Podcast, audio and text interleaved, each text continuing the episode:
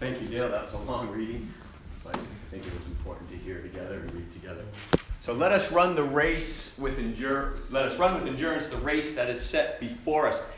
This is another one of those passages in Scripture that can so easily be turned into a morality lesson instead of a gospel story.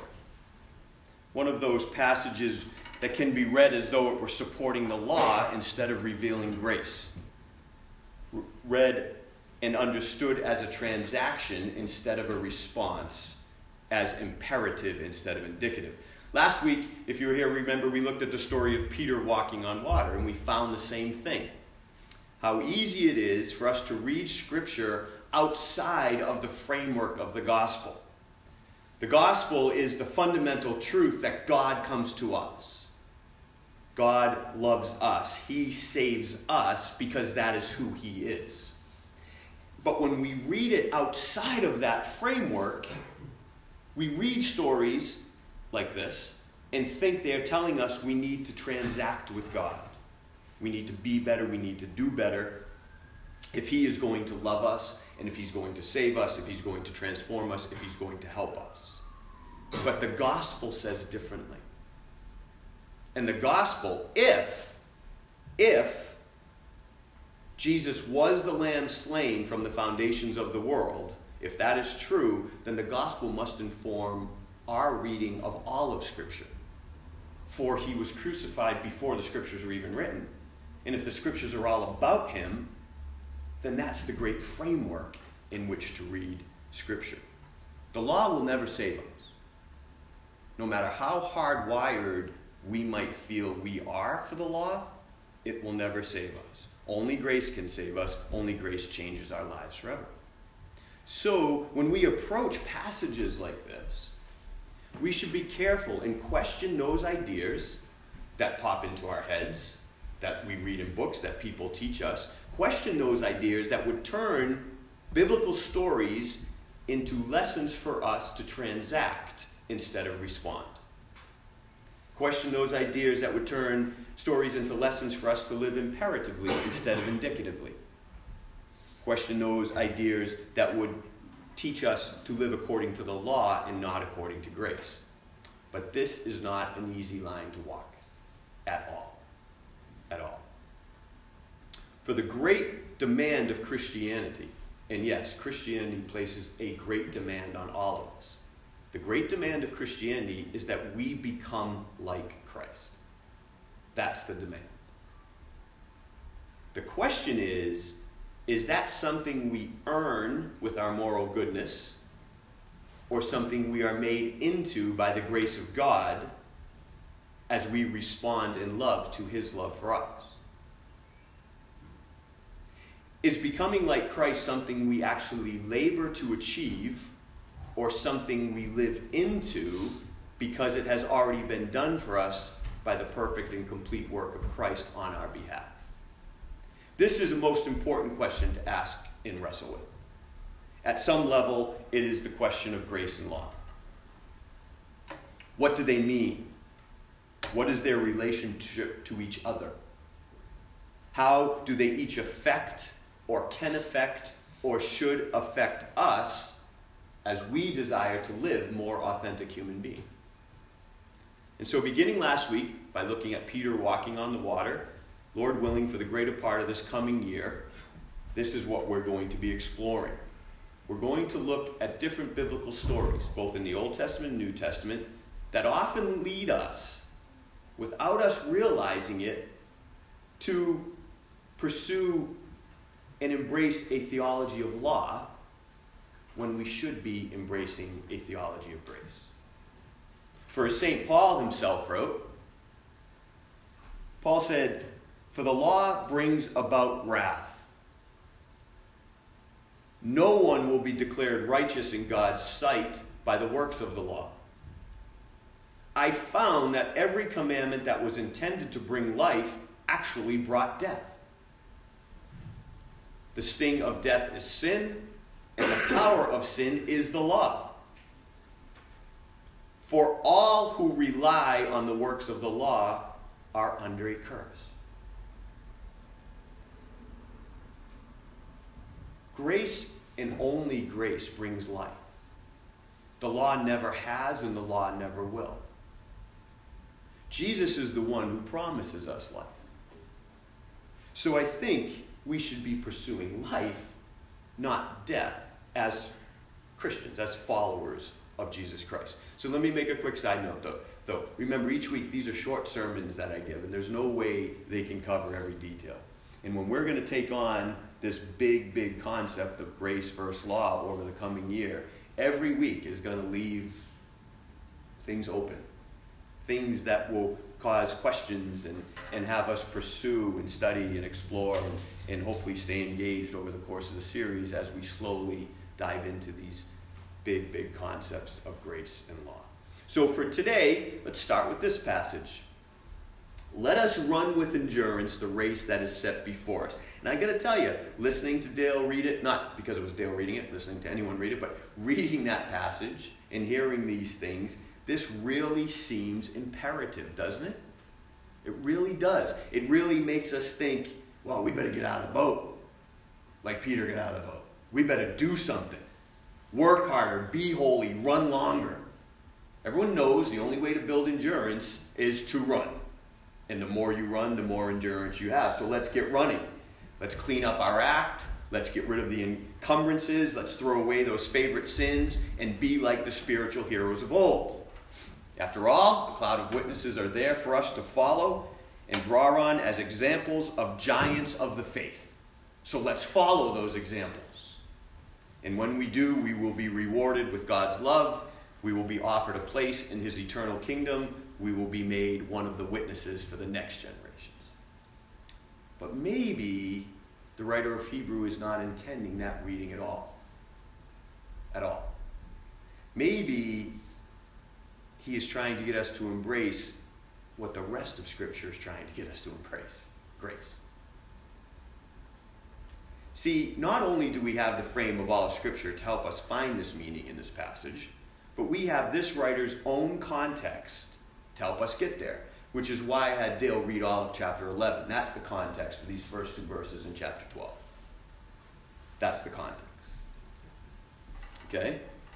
It starts with this cloud of witnesses. They are given us as an example for sure. But maybe it's not the kind of example that we initially think. Oh, yes, they did great things. They ran the race with endurance well, but not because they were great people, or special people, or prodigies without equal, or born with extraordinary talents. no, they were folks just like us. Sometimes wonderful, sometimes not so much. Sometimes very clean, and sometimes very messy. Sometimes full of confidence, and sometimes full of doubt. Sometimes they were models of purity, and other times not so much models of purity. Sometimes they were filled with the massive potential for good, and other times they were filled with endless potential for evil. Let's just consider a few of them from the list the writer gave us. Noah. Well, after God saved him and his entire family, he got so wasted, he passed out naked in front of his kids, and then he cursed one of them for noticing. Nice guy. Abraham was filled with so much doubt at times, he slept with his maid to try to hurry up the promise God made him to be the father of nations. Hmm. Sarah, his wife, laughed in God's face. Jacob deceived his own father to get him to bless him. Moses, even after seeing the burning bush, had such a lack of confidence that he requested God give him Aaron as a mouthpiece. And then to really read Moses' story later in life, he had serious anger issues as he got older. Rahab, well, she was a prostitute. Samson. Now, Samson's unique. He actually was born with extraordinary talents, but we all pretty familiar with Samson's issues, so we don't need to go into them. And then this is one of my favorites. So Jephthah This is the Jon Snow of the Old Testament. For those of you that watch Game of Thrones, Jon Snow was one of the great characters. Jephthah is the Jon Snow of the Old Testament. See, Jephthah, to read his story, he was the bastard son of Gilead through a prostitute. And he was so hated by his half brothers, he was driven from home and country. Jon Snow. David, poor David's always getting dragged through the mud, but it's sort of his own fault. He was an adulterer and a murderer. So, are we starting to get the picture when we read Hebrews in this passage that we want to turn in to a morality tale? It's not. This cloud of witnesses is there to tell us that we can run this race set before us with endurance because we are just like them. It is not to try to be like them and run well. It is we are like them so we too can run well. And boy, is that hopeful. No matter how difficult and painful and long this race may be, and how many times we might think we're failing, we can do it because it is grace in us doing it for us. Just like it was grace doing it in and for them. Let's consider another witness that this writer gave us by name, Gideon. I really like Gideon's story. In fact, that, that might be one of the Old Testament stories we actually look at. We, his story sort of starts in Judges chapter 6. And so the, the angel of the Lord comes to him and says, O valiant warrior. So Gideon responds with anger, disappointment, and doubt about God. He says, Oh, my Lord, if the Lord is with us, why then has all this happened to us? Oh, is that so human? So beautifully human. And where are all his miracles which our fathers told us about? Did not the Lord bring us up from Egypt? But now the Lord has abandoned us and given us into the hands of Midian. I love Gideon. How wonderfully filled with doubt is that? And anger and disappointment with God. And yet, God, so then the angel of the Lord turns around and says to him, Well, go in this your strength. what? What strength did Gideon just show? Wow, my voice just got high. I must still be going through puberty at 51. That's awesome. Uh, what strength does he have? Disappointment? Anger? Doubt? This is not one of modern American Christianity's heroes. Trust me. They want us to be perfect. I wonder if that's why there's such an exodus from the churches these days. They're asking us to do what we're supposed to be telling them God does for us. Hmm. Anyway, but yes, that's exactly what his strength is. All his doubting, and all his messiness, and all his fears, and all his anger. Why? Because, verse 16, surely I will be with you. His strength in our weakness. His grace is sufficient for us. Hmm. Surely I will be with you. Grace. Tchividjian, commenting on this passage, writes Moralism says to run the race with endurance in order to become the thing I should be. Well, the gospel says that what enables me to run the race with endurance is that I have already been made the thing I should be. We don't run the race to become something we can run the race because we are something. We are redeemed like David, Gideon, and the rest. Because of this, we can run with Christ's endurance, needing none of our own. Wow, is that helpful and hopeful? And that is why the writer of Hebrews added this most important line to this passage fixing our eyes on Jesus, the author and perfecter of faith. It's all about what Jesus did. That's what makes us able to live like him. Don't lose sight of the gospel. Don't lose sight of Jesus Christ. Jesus' life, death, and resurrection is not just our example. If that's all it was, if it's only an example, then what's the point? Every religion has an example to point to. But Jesus' life, death, and resurrection is not just our example, it's our power to live into that example. And these encumbrances and sins, which so easily entangle us, are simply those things which take our eyes off the gospel, off of Jesus Christ. Anything that leads us to believe there is a better way than grace keeps us from running with endurance. Because it makes us put our faith, faith somewhere else. Mostly, usually putting it in ourselves and how good we can be. There are two examples.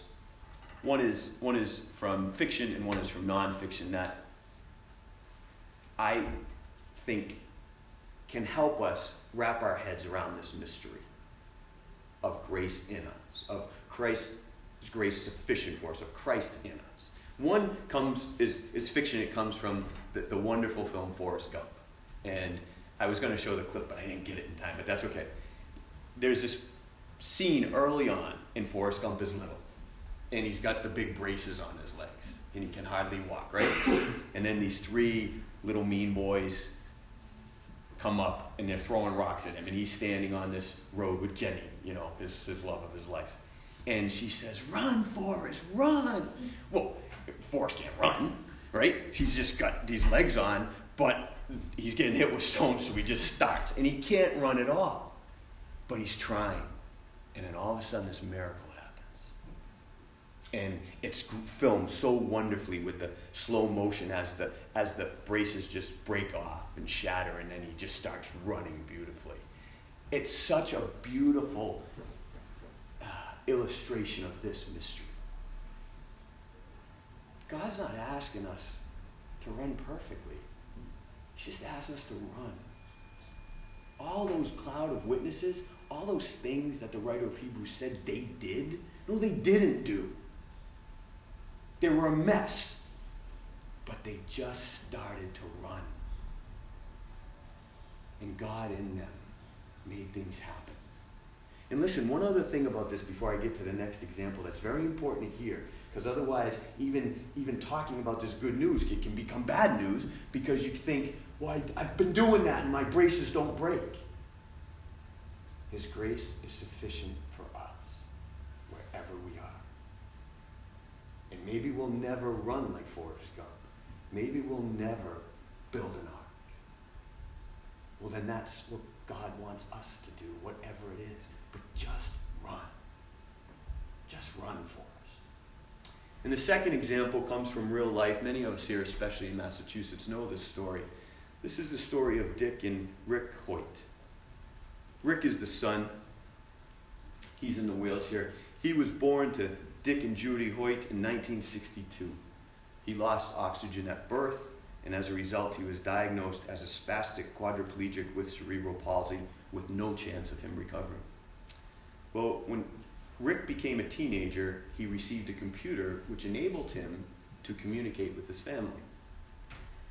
Well, one day, he learned about a five mile run he learned about a five mile run to raise money for another child with disability. And he wanted to run to raise money for that kid. so he asked his dad if he would run the race with him.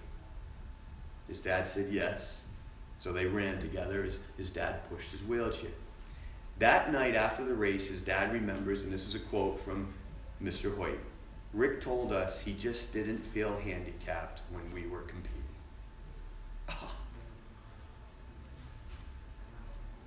If we would just run, we won't feel what we feel because we have God the Father. Since that race that Rick ran for the other boy, he and his dad, they're, they're semi retired now. They've run literally hundreds and hundreds of races. They ran every weekend for 30 years.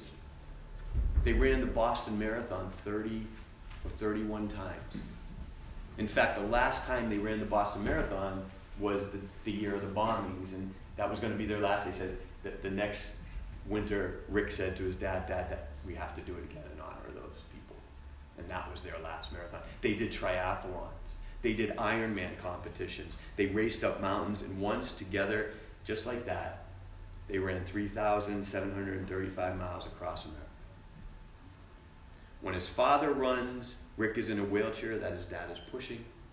When his father cycles, Rick is in a special chair attached to the front of the bike. When his father swims, Rick is in a small boat being pulled by his dad. It's a beautiful image of this mystery of grace. This is what God is doing or wants to do for us. Let's face it, in this thing we call the spiritual race, we're just like Rick. Remember last week, we're all sinking. And we're only lying to ourselves if we think we're doing this Christianity thing on our own. But the demand to love even our enemies, to love God and love others, is so big. I think that's why we don't even try. Because when we're honest with ourselves, we know we can't. We know we can't love our enemies. It's stupid to love our enemies. But we don't have to. We just got to start running. And we will love our enemies.